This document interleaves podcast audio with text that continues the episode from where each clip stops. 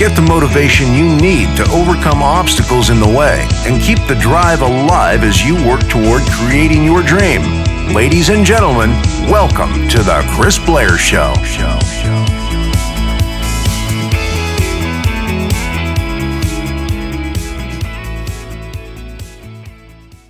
Yo, yo, yo, this is Chris Blair, and I'm, I just woke up and I wanted to make this quick episode for you. So I was thinking about being emotionally attached.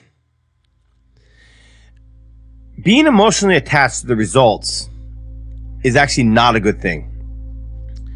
Especially if you're selling physical products, right? Or even affiliate offers or whatever you're promoting, especially if you're online.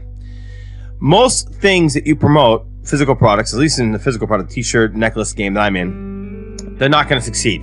It doesn't matter how much product research you do, how much effort you put on the design, most of the products you're going to launch are going to fail. So you got to have a little bit of cutthroat attitude. See, you make most of your money from a small amount of products, so you got to have this cutthroat attitude, whereas you cut the losers quickly and you scale and focus all your energy and time and your budget on promoting the winners. Now, I'm putting this in my contest, which is, the physical product game. I, I do sell accessories and T-shirts and other things online, but this applies to any type of business model you have out there, right? Let's just say you have an information product business, right? Well, not all information products that you promote are going to sell. That's just plain and simply the facts. You know, we've had information products. I did four information products before in the past, and two of them sold really well. The other two, not so much. And we also launched a sort of a software type product that did not do very well in the marketplace as well. It wasn't unique. It just didn't have the, the positioning that, that should have had, or we didn't position it right, whatever, right? There's numerous reasons for that. But two of basically software information products that I promoted before I got into the physical product business didn't sell either.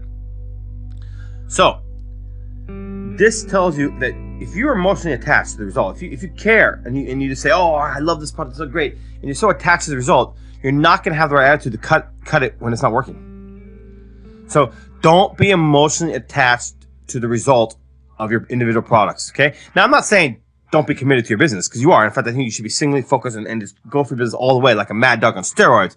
But I'm talking about individual product basis, right? Don't be emotionally attached to them. That will hurt your business. This is Chris Blair, and I want you to go after your dream like a mad dog on steroids. And I'll see you in the next episode. Please rate, review, and subscribe to this show.